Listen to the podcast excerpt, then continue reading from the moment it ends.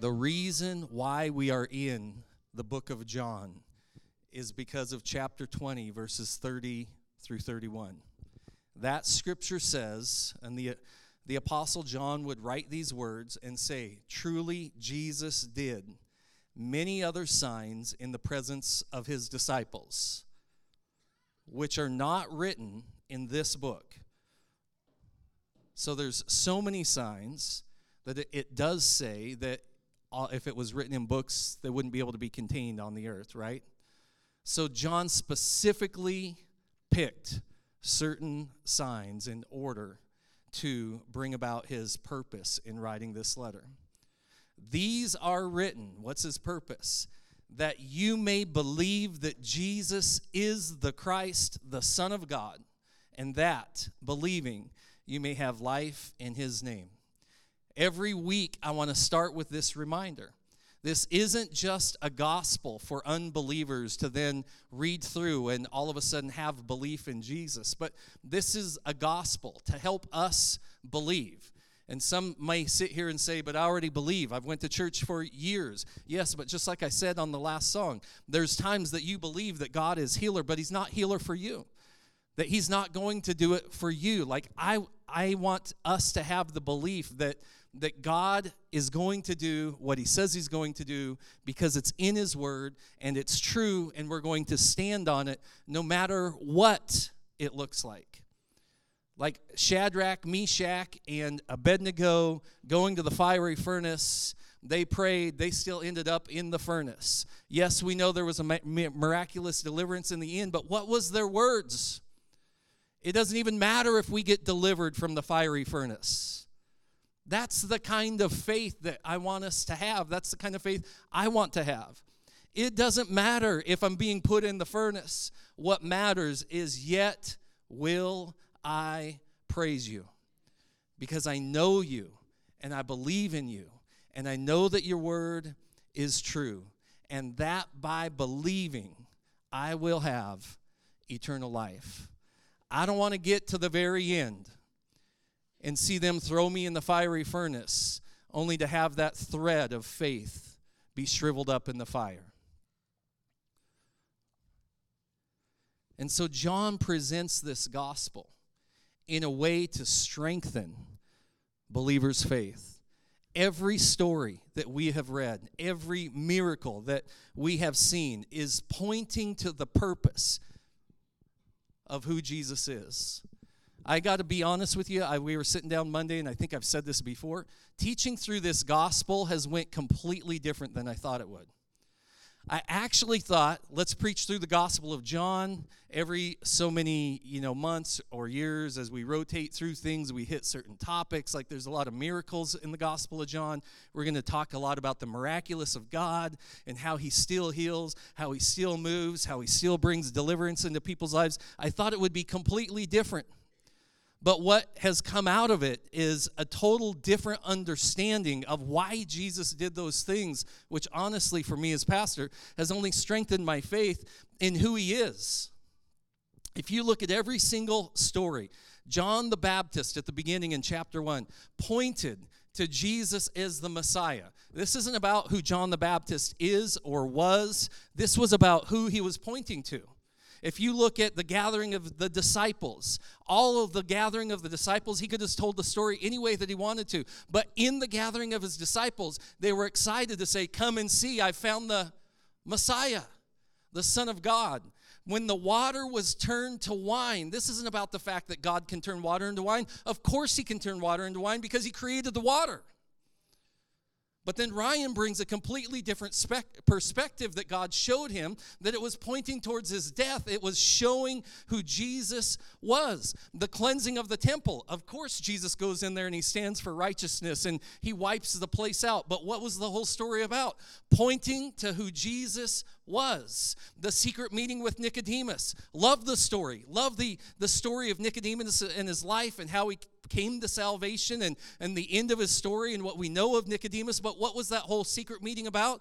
It was about him coming to know Jesus Christ as the Son of God. The woman at the well, we can talk all we want about the woman at the well and how hard it must have been and how she'd been through several husbands and she's getting water in the midday heat and to avoid everybody else and all of those issues. But what was the story about? It wasn't about the woman at the well necessarily, though she's included in that story by the grace of God. It's about showing who Jesus Christ is as the Son of God, the healing of the nobleman's son. Of course, we could talk about how Jesus didn't even have to lay hands on somebody to see healing take place, but by just the power of his word that he can bring healing. But that's not what the story was about.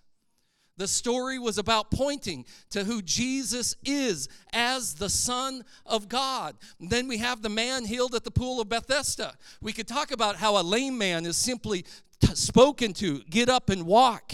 And just with those words that Jesus would speak directly to him, that he would stand and take up his mat and he would begin to walk, and that God still heals, he still moves, and all of those things are true. But what did Jesus use that miracle for? He used it to make a point to the Pharisees recognize who I am.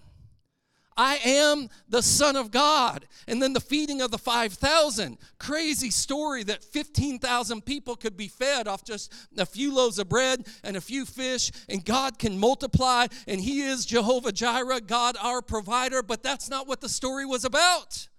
Of course, he can, because he's the creator of heaven and earth. He can do anything that he wants. The story was about Jesus is the Son of God. And then we have the fact that he would claim to be the bread from heaven, and then Jesus attending the feast, the feast of Tabernacles, and I am the living water, claiming all of these things. And then last week, Ryan preaches on the woman caught in adultery. And I've preached this story many times. And I can tell you the perspective I would have probably preached that from before this series is about the woman and how she was looked down upon in her society. And she was like one rung above a slave in society. That she was more than likely a prostitute and was being taken advantage of because some man dumped her or something tragic happened to her. And there was no other way, just like the woman at the well. And that they were using her and, and she was the worst of the worst in society. And yet men still went to her and they had this, this hypocritical attitude. I could have put you in tears over the idea of who this woman was. But then Ryan preaches from a different perspective. And what was that perspective? Jesus is the Son of God. I don't know. Maybe I caught that and y'all thought it was something different. Yes, he's full of mercy, he's full of grace. Where are your condemners now?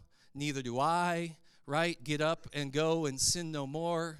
What was Jesus really doing? He was showing to the Pharisees that brought her before him and saying, Listen, I will show you one more time. This is who I am. I am Jesus Christ, the Messiah, the Son of God. This is what this gospel is about. Who is Jesus? As we finish John chapter 8 today, what we're going to do is we're going to see is that he is being the master teacher. Listen, Jesus didn't go around just whispering the truth once, like his, you know, his brother said, go and do this. Then Jesus went in private, and then he didn't stay in private. When he went to the Feast of Tabernacles, he stood in front of the people not once, not twice, but if you read the story, it's built upon, and it's several days in a row that he begins to exclaim who he is. The same lesson to many people several times over throughout the day, each and every single day. And so we're going to see that he's come to shine his light into the darkness of man's mind, their understanding, their thought. Now, when I read through this this week, I thought, how do we approach this? Because I feel like we've been learning about Jesus as the Son of God multiple times. Then I read this and I'm like, well, really, Jesus taught this every single day while he was there in Jerusalem to the people, same lesson over and over and over again, trying to drill into them, understand something. Who, this is who I am. I am the Son of God. It's okay that we might hear it a thousand times, right? So we'll just preach through this. But as I begin to read the story, I also noticed that there was something going back be- uh, back and forth with Jesus and the Pharisees. And some people might look at the story between Jesus and the Pharisees, and what they might see um, is like there was this jury taking place. They were putting Jesus on the spot. He was bringing facts about his life, and then they would approach the next aspect, and that's the way it would go. I saw what I would call tit for tat. Everybody knows what that is? I think that this is a good idea for us to read through this, and I'm going to read through it today, and then I'll, I'll get to the, the portion of the sermon uh, that's probably a little more normal. Just reading through it and looking at the tit for tat that takes place between Jesus and the Pharisees. Because what I find amazing is how Jesus responds every time they throw something up at him.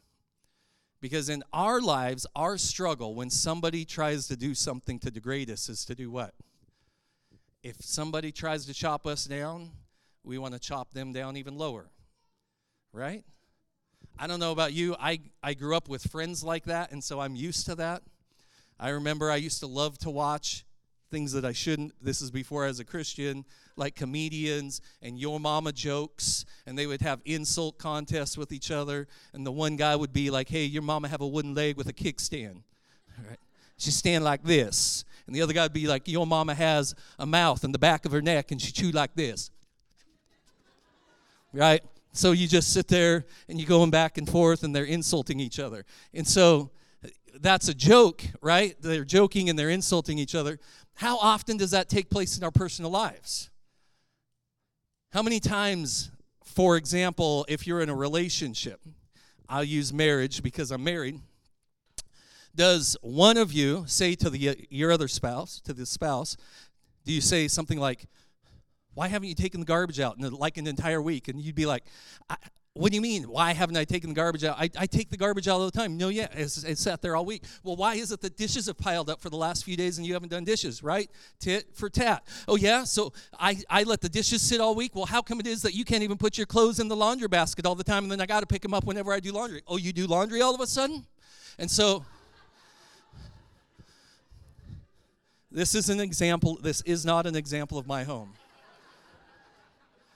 There are examples, those weren't them, because my wife does everything for me. I'm spoiled. Have you ever been like that, or you're in a fight? Huh? And you're like, what's wrong with you?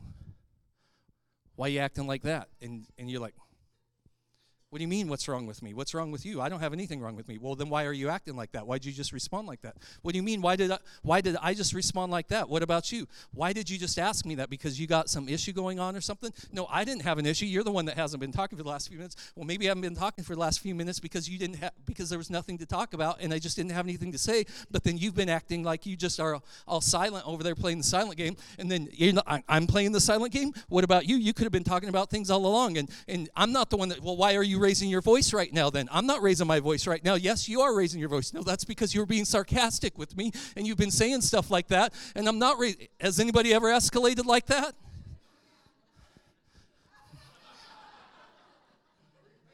Yeah.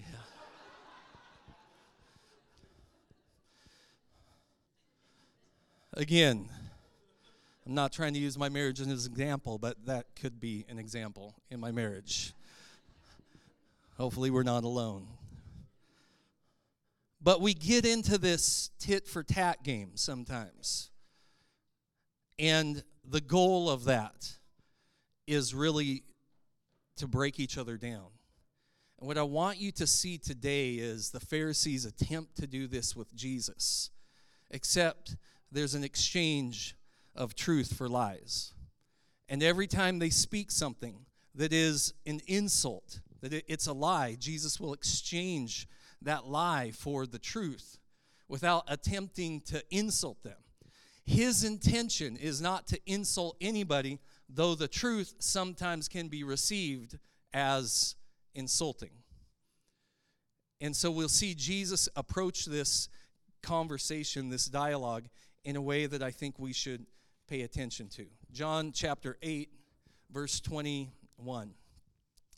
Jesus said to them, if you see verse 20, it was kind of a conclusion. He had said that he was the light of the world, and, and then it concluded. And then he comes back, and this is considered probably a new day. He says to them again. So he's speaking to kind of the same people again. It's talking about Jews. Who are the Jews? Don't get the idea that all Jews are bad. This wasn't every single person. More than likely, this was the religious leaders and groups of people that were around those religious leaders. It wasn't even every single religious leader. It was probably a sect of religious leaders that were coming against him. And uh, there's just general people in different places of faith and belief that were surrounding these circumstances. So he says, Jesus said to them again, Here's truth number one that Jesus is going to throw out. Truth number one, he explains this is my purpose, Jesus' purpose. I am going away, and you will seek me, and will die in your sin. Where I go, you cannot come. Now, what's he referencing?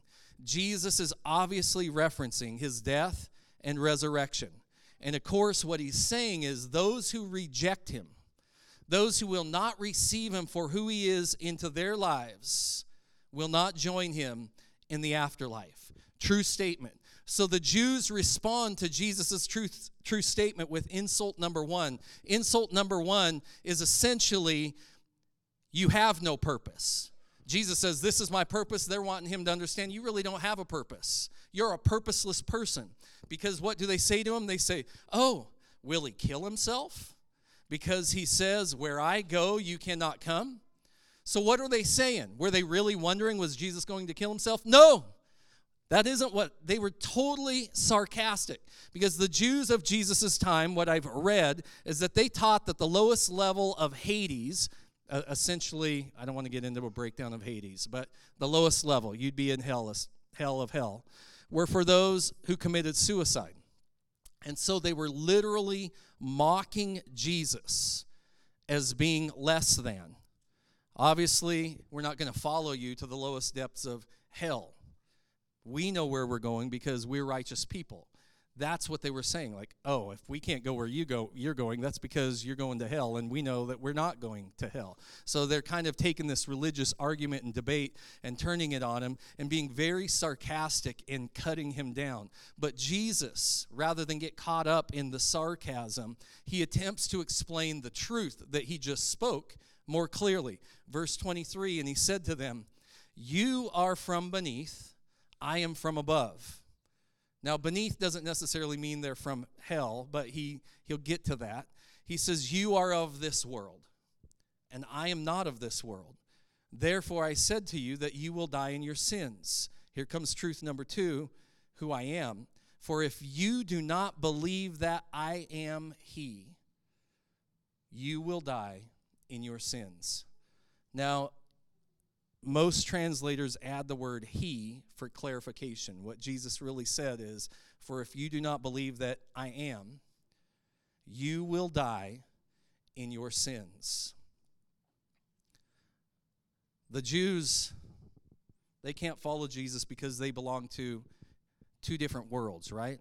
Jesus belongs to the world from above, and he's saying, You literally belong to this world the idea when we give our lives to Christ is that Jesus has called us out of this world. That this is a temporary place, that we're not, though we are in the world, we're not of the world. Like this is this is just a place that we're here to hopefully help him be revealed to people all around us so that in the end in the real world that we can all be there together with him and so he's simply explaining to them what you need to understand is, is you're from a different place. Your origin is, is from below. But you have to understand, you may look at me as a human being, but I'm telling you that my origin is from above. And so he reiterates to them that they will die in their sins.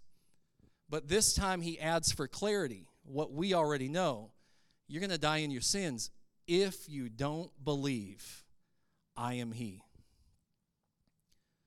He's trying to get them understand it is Him that they need to be looking at. Otherwise, they're going to die in their sins. Now, what's their response? Verse 25, insult number two, they look at him and they said, And who are you? Can you imagine what would your response be? somebody looks at you and says, You know what? You're going to go to hell unless you believe in me. Would you not be like, And who the are you? Who do you think you are? And that's their response. Like, are you kidding me? I'm going to die in my sins because something to do with you? Like, my life is directly connected to who you are? And the truth is, they don't really want an answer when they're asking the question. They're insulting Jesus for who he is. They perceive, like, oh, all of a sudden there's this arrogance that's coming off of him. He is nothing to them, unfortunately. And so it's just another insult. And who do you think you are? And so Jesus says to them, again, responding not in a way as they are gradually cutting him down, mind you. First, they're telling him he's going to go and commit suicide and he's going to be in the lowest depths of Hades. And then they're questioning, you know, like who he even is, right? And so he responds to all of this without cutting them down even further, but with facts. And he says to them, When you lift up the Son of Man, which is referencing the resurrection, then you will know that I am He and that I do nothing of myself. But as my Father taught me, I speak these things. And He who sent me is with me. The Father has not left me alone, for I always do those things that please Him. As He spoke these words, many believed in Him. Now, listen, as He's speaking through this, I want us to understand nobody could question that he does the things that pleases God. There's no argument, there's no debate that comes against him. He's just showing them, go ahead and point out any flaws that you are aware of in my life, and nobody has an answer for it. And in the middle of just this exchange, this tit for tat, back and forth, and Jesus isn't playing into their game. I don't picture him even yelling in these circumstances, raising his voice, getting all fired up. He's just simply responding with the truth and with clarity of that truth. That people, as they are watching him, start to believe that Jesus is who he says he is. And so he pauses for a moment in the game of tit for tat. And it says that he turns his attention to those who are hearing his words, responding to the truth of Jesus. And he begins to give them some instructions. So these words are to those who believe. Verse 31 Then Jesus said to those Jews who believed him, If you abide in my word, you are my, my disciples indeed, and then you shall know the truth and the truth shall make you free. Verse 33 They answered him. Who is they? Well, we don't know if it's the believers, right? There's this debate on who they refers to, those believing or the unbelievers who are listening. But he turns to the crowd, the group, and he addresses them. We uh, and answered it. They answered him. I mean, we are Abraham's descendants, and we have never been in bondage to anyone. How can you say that you will be made free? So, regardless of who it is that's talking in this statement, I want us to understand real quick they're speaking in ignorance because Abraham's descendants, the Israelites, have been in bondage for almost all of their lives. They've been in bondage to Egypt, to the Philistines, to Babylon, to Persia, to Syria, and currently at this time, they're under bondage to the nation of Rome, right? So Jesus responds to them Most assuredly, I say to you, whoever commits sin, is a slave of sin. So he wants to show them this isn't about something in the natural. This is something in the spiritual. And when he talks about whoever commits sin, I want you to understand that that's in the present tense. It's an ongoing, continual committing of sin in their lives. More than likely, he's referencing sin in your life that you continue to do without really ever addressing it, repenting from it, or desiring to change that sin in your life. Verse 35, and a slave does not abide in the house forever, but a son abides forever. Verse 36, therefore, if the son makes you free, you shall be free indeed. So, Jesus, all of a sudden, he goes from the truth is what will set you free to clarifying what truth is. And what does he say? It is the Son who will set you free. I am the truth. I am the one who will set you free. So, verse 37, truth number three, he progresses. Now he's brought it from in the, na- the natural to the spiritual about who is your father. And he says, I know that you are Abraham's descendants. Jesus acknowledges that, right? This is their natural lineage. But you seek to kill me because my word has no place in you. I speak what I have seen with my father, and you do what you have seen with your father. Like, listen, I want you to understand, though I'm a Jew too, we do not have the same father. They answered and they said to him, Abraham is our father. So he's mentioning fathers again, and he wants to clarify. They want to clarify. No, we have the same father. And Jesus says to them, Listen, if you were Abraham's children, you would do the works of Abraham. What was the works of Abraham? Before the law, Abraham had faith, right? That's what the Bible says. So they weren't doing the works of faith. But now you seek to kill me. He, he, a man who has told you the truth, which I heard from God, Abraham did not do this. You do the deeds of your father. Again, he's bringing out this, this separation. He's not saying who their father is, but he's saying your father is not the same father as mine, and your father is not Abraham. And so they said to him, insult number three. If we're talking about fathers and we're talking about children of the fathers, so they say to him, That's fine. We were not born of fornication. We have but one father, and that is God. So I don't know if you recognize, they just threw in insult number three right there. They're like, You're saying that Abraham's not our father. That's fine. You know what? At least we don't come from an illegitimate situation at least we're not a little bastard child. At least we know who our daddy is. And if you're wanting to say something about who our dad is and it's not Abraham, then let's take it to the next level if this is spiritual. And our father is God. Like they're completely missing Jesus, and at the same time, they're trying to slam Jesus, more than likely because they're aware of the situation of his mom potentially being pregnant and not necessarily the community knowing who the father was of Jesus. So, in a sense, they try to turn this into who's your baby's daddy. And they want to go back and forth about who is who's the real father of, of jesus who's the real father of the jews. And so jesus isn't going to go down that truth that, that, that path i mean because he is here to insult them. But he is going to give a little more detail to clarify what truth is. So listen he's not arguing with them. He's just trying to bring truth and understanding to them. So as they're cutting him down Notice, first he was going to go to hell because he's going to commit suicide. And they're like, Who are you? Because you think you're somebody special. You're nobody to us. And then now they're like, You know what? At least we don't come from an illegitimate uh, relationship. You don't even know who your daddy is. And so all of these insults, he just continues instead of getting into the tit for tat game to bring them truth. So he says to them, Listen, you can say that God's your father, but if God were your father, you would love me. Wow. That's a statement, right? For I proceeded forth and came from God, nor have I come of myself, but he sent me. Why do you not understand my speech? Because you're not able to listen to my word. You are of your father, the devil. Oh, but we all come from the same God we're all God's creation. We're all God's children. Y'all know that New Age talk or Christian lovey dovey talk from the seeker sensitive, sloppy agape church. It's interesting. Jesus doesn't go down that road. He, he's like very clear. Listen, you know, we ain't all from the same, right? Your father is the devil.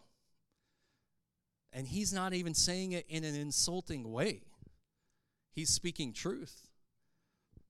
And so he says, Your father, the devil. And then he goes on, The desires of your father you want to do.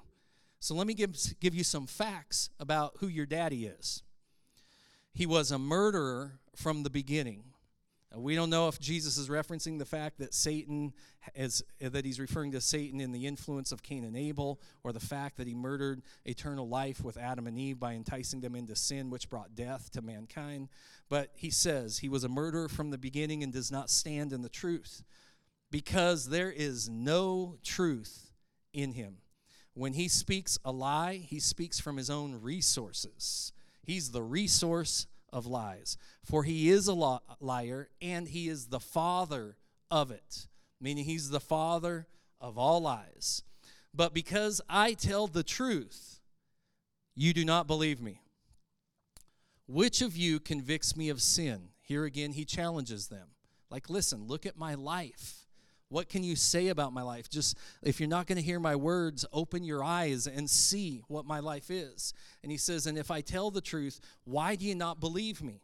He who is of God hears God's words. Therefore, you do not hear because you are not of God. I just think of how many times, and I don't want to get into this like picking on Christians thing, but how many times in our own lives do we know what God's word says and we still choose to go against God's word?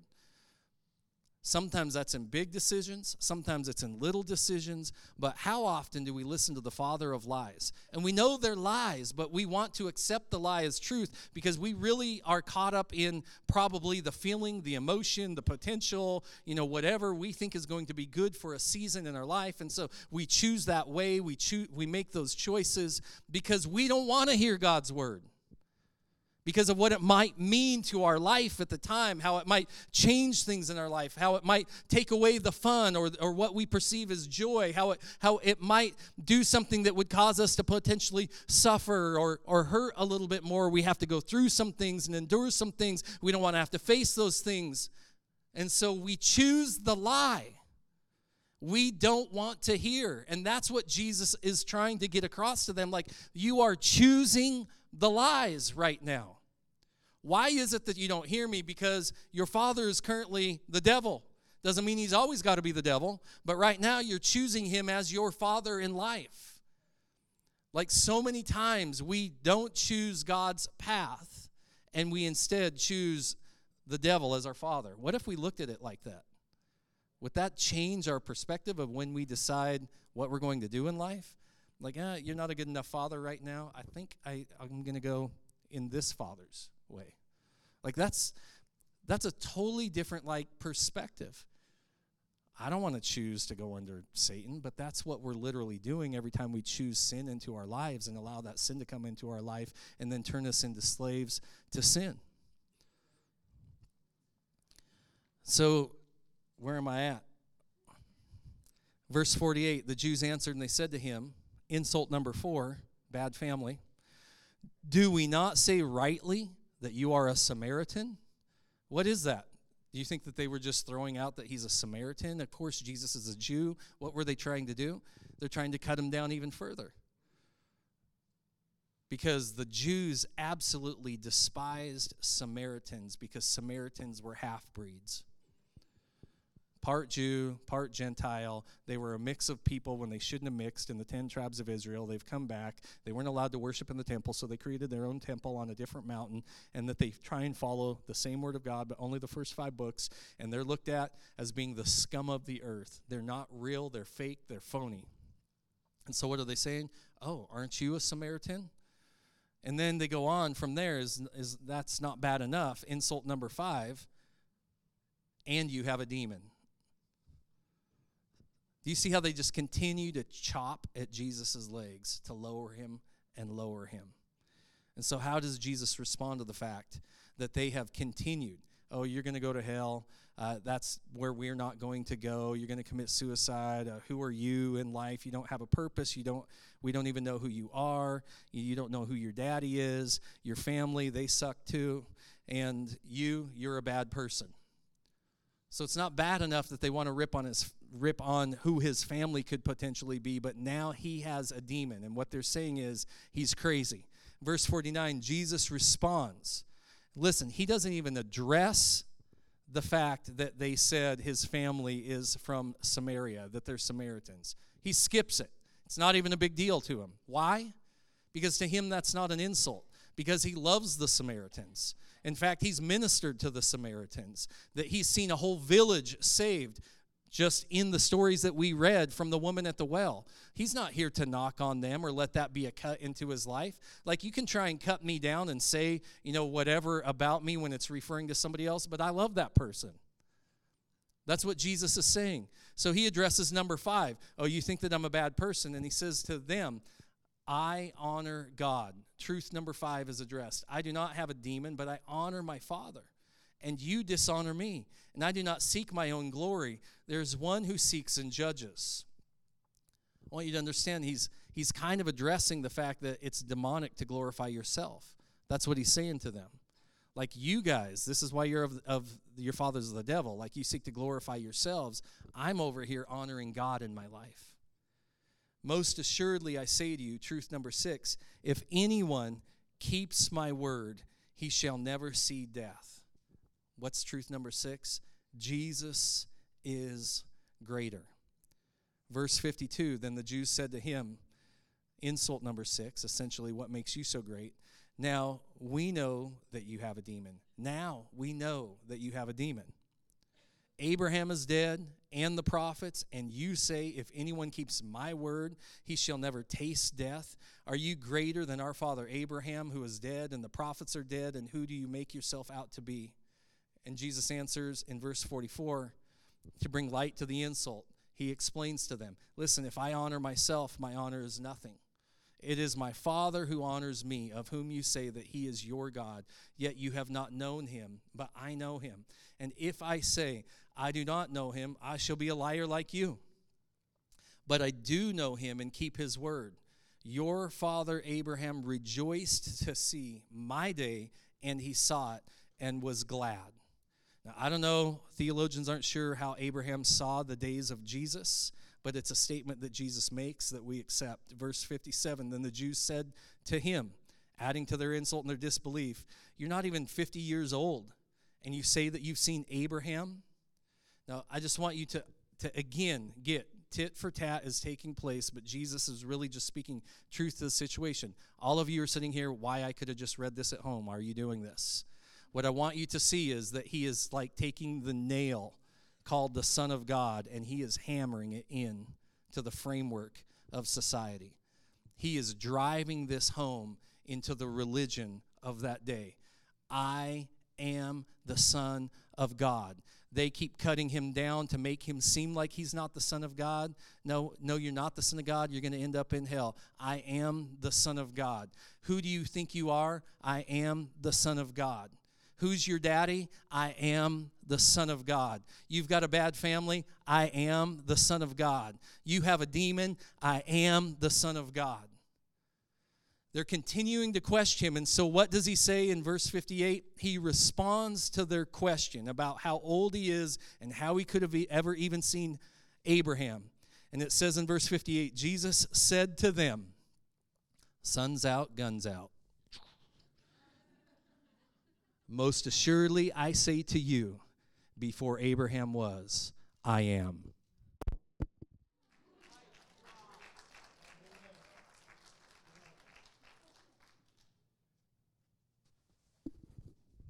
Do you get what just took place? They kept cutting and cutting and cutting and cutting, and just when you think they've cut him down completely to his waist, he does a mic drop on him. If you're not getting it any other way, I'm just going to tell you yes, before Abraham, I am. I am. What was I am? I am is Yahweh. Like I am. I am God. That's why I keep trying to tell you that in order for you to not die in your sins, you've got to come through me. In order for you to be able to have life continually, you've got to come through me. He's trying. I don't know if you get this. As much as they're cutting him down and insulting him, Jesus is not responding in the same manner. I believe in love. He's trying to really get them to understand. That's why he would even play the game of tit for tat is he wants them to come to know him as their personal Lord and Savior. Now people can attempt to to question what Jesus just said. But if you read the response of the Jews to Jesus' last statement of the game tit for tat, you should know that had it been in, it had to have been a very serious truth that he just said. Like there was this truth bomb that just blows everything up because they are literally like, this is war. If you think that what he said wasn't what he said, oh, he's just saying that he's a good person that's become a prophet and he's a great teacher if you think that he just said, you know what, he, he's gradually becoming God on earth and that he'll ascend and he'll become some glorious, you know, person or God in the world that is equal to the other gods, whatever it might be. These guys looked at him when they said that in verse 59, and it says they then, they understood what he said. They then took up stones to throw at him, but Jesus hid himself and went out of the temple, going through the midst of them, and so passed by. What were they going to do? As soon as he said that, we're like, we're done playing tit for tat. You're dead. They were going to stone him. They wanted to kill him. What he said was so serious, so blasphemous, so horrible to the religious at the time frame that he'd put himself in God's position that he is definitely false and we're going to kill him. There's this sequence of, of biblical truth in the tit for tat. You'll see the purpose of Jesus, You'll understand that if you you'll die in your sin if you don't believe in Jesus. Jesus is from his Father above, and then he gives this detailed explanation of who the devil is, just in case you're wondering. Jesus doesn't have a demon, but his response to the insult details that their act the their actions that reflect their father is of the devil, right? What is their actions that reflect the devil as their father? The fact that they dishonor Jesus and they seek their own glory. They dishonor Jesus and they seek their own glory. And finally, the fact that Jesus is greater. All of these points is the Apostle John continuing to hammer down the truth of who Jesus is so that we may believe that Jesus is the Christ, the Son of God, and by believing we may have life, eternal life, in His name. Now, I want to address Jesus' instructions that he gave real quick in verses 31 through 36, mostly 31 and 32. Because this is the personal application that should be for all of us. He said, If you abide in my word, everybody say abide, you are my disciples indeed, and you shall know the truth, and the truth will make you free. He said, If, everybody say if if, if, if, if, if you have a choice, if you abide, what does it mean to abide? It means that you dwell there. The idea of the word that's on the screen. You dwell there, that you endure there, that you are present there, that you remain there. Everybody say remain. That means that his word is such a part of your life that when life becomes hell that you don't leave that but that you remain in that right? That you tarry there. The, the way that i look at this is the abiding aspect means that you understand in some ways uh, i'm not a sci-fi person but may the force be with you. You have this force around you right this is God's word. This, this is the atmosphere of God that is around me. This is the environment that I help cultivate in the word of God. And it surrounds me. And he says that if you will abide in that, that you will live in that truth, that your life will reflect that truth that, that you will get the bread, His Word, inside of you, that you're being fed, that you're being strengthened, that you have that water, the water of life that is refreshing you all the time, that, that you are abiding in that, that you are in the light, you're being illuminated and guided by His Word because you see everything in light of the Word. I see that they're insulting me. I see that they're cutting me down. I see that they're making fun of me, but I see through the light of God that they have a heart that needs to receive Jesus Christ. So I don't need to play the game of tit tat and cut them down. I just need to speak the truth of God's word to them, no matter who they are, no matter how much it hurts, no matter what they're saying against me, so that they can hopefully see the light of God that's inside of me too. To be in the word of Jesus is to have a whole new life to abide in my word. I want you to understand, he doesn't say my words. This is singular, not plural. What is he saying? That you will abide in the sum of Jesus' teaching, which is summed up in himself. that I will abide in him. In fact, he will address that later in this gospel as the crucified and risen Son of God.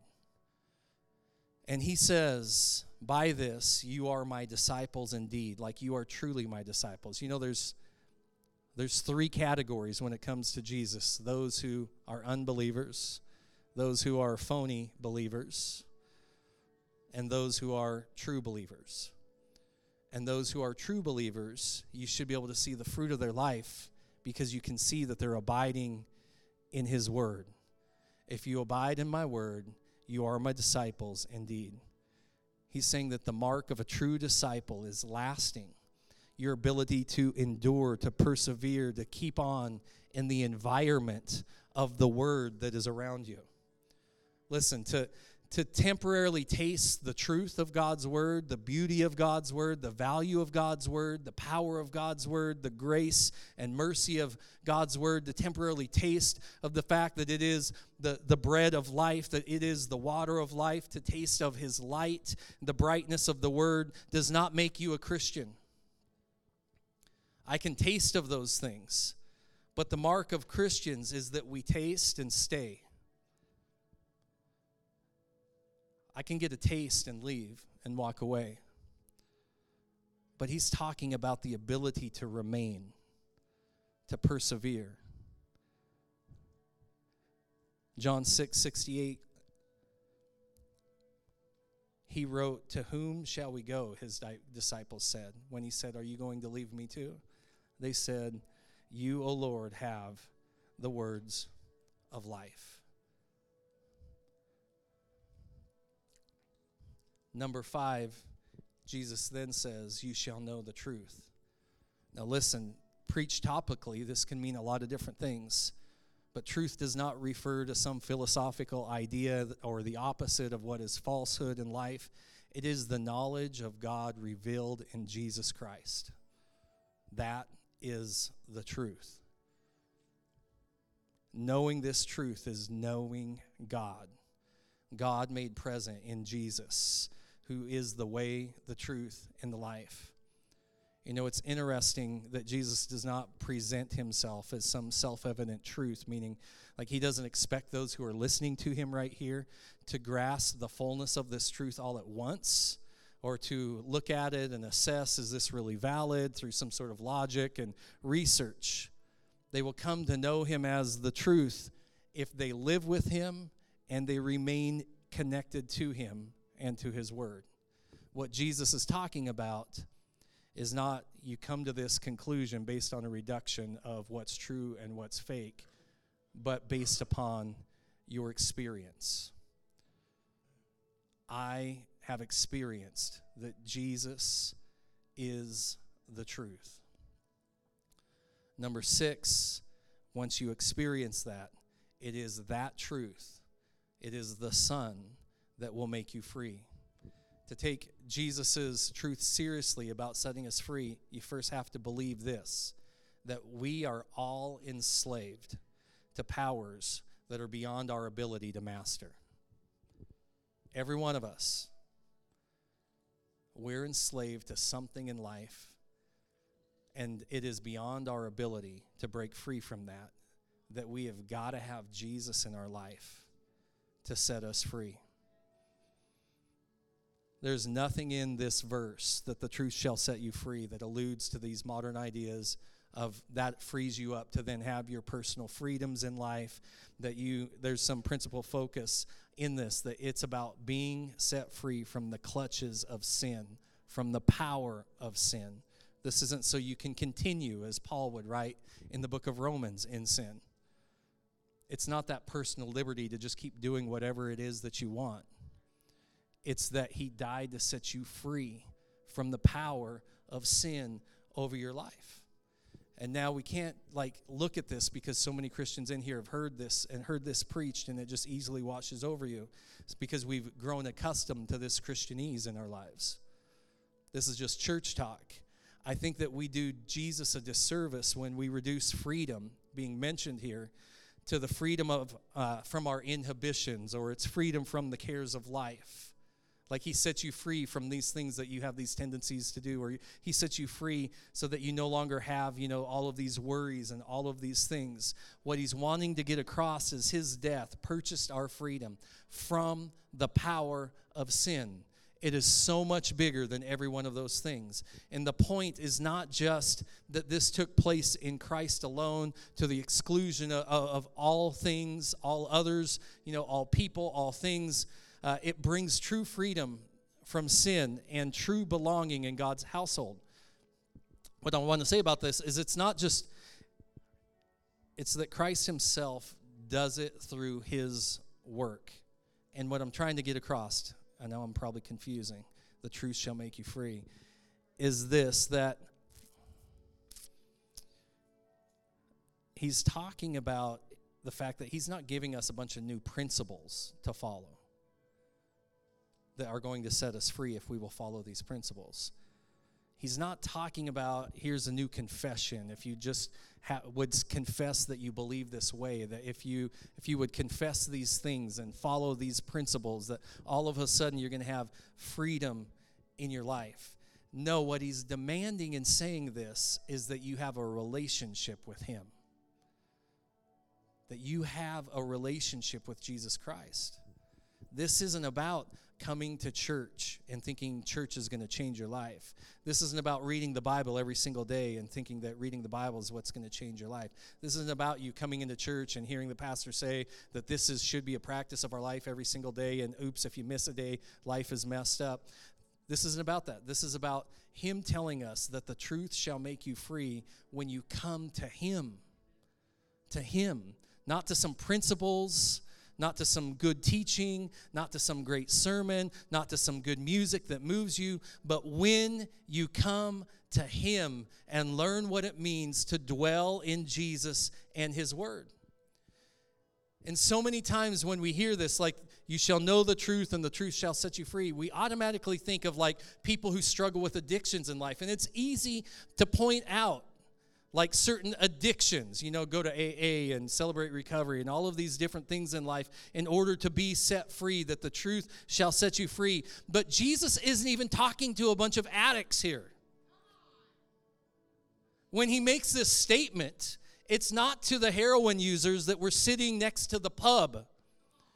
He makes this statement to a bunch of freaking religious people. Not to a, a, he wasn't standing up and giving a speech at your local Celebrate Recovery. He's looking at all those that already thought they were good enough. All of those that already knew the Word of God. All of those that already believed in God. He's looking at all of these religious people and he says to them, If you know the truth, it is the truth that will set you free. You. Not the person over there, not the person you're thinking in your mind, oh, if I could just get them to come to church because they have so many problems going on in their life, you know, because they have this issue and that issue and they're struggling and, and, the, and we just can't seem to break them free and they just need that freedom. And they're not. No, he's talking about you. You who's worried about somebody else's issues. You who's caught up in all of the other stuff that's going on in the world. You who's worrying so much that it's driving you sick.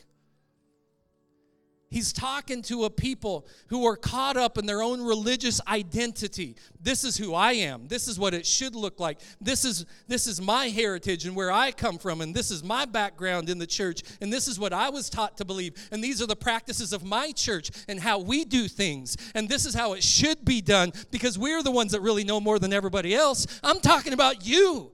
Jesus wants you to know the truth so you can be set free from all of that religious garbage all of those religious judgmentalisms, all of that religion that binds you up without you even realizing it and yet lies to you because as you practice it, you think that you're practicing something that gives you freedom and you're missing the one that died for your freedom.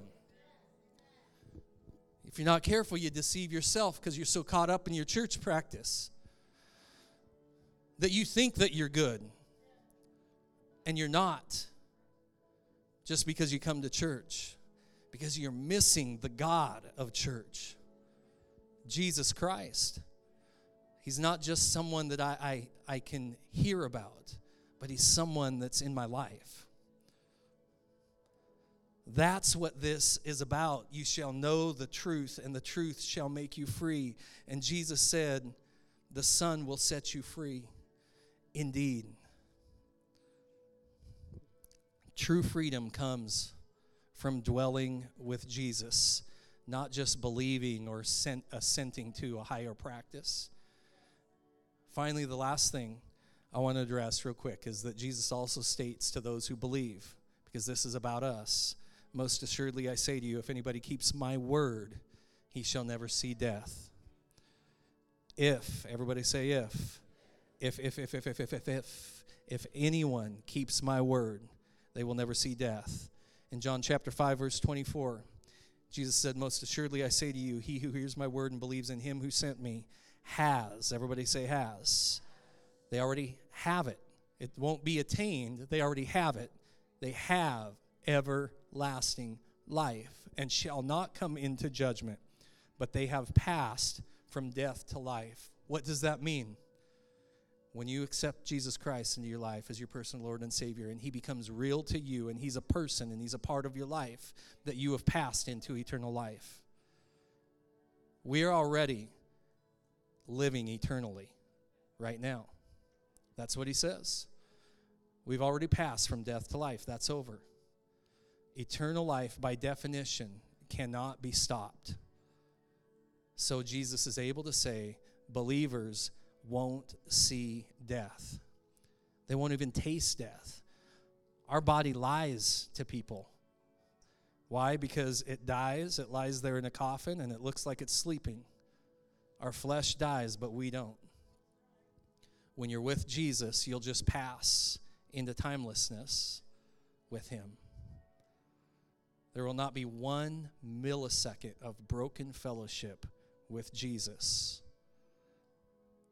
You are His now.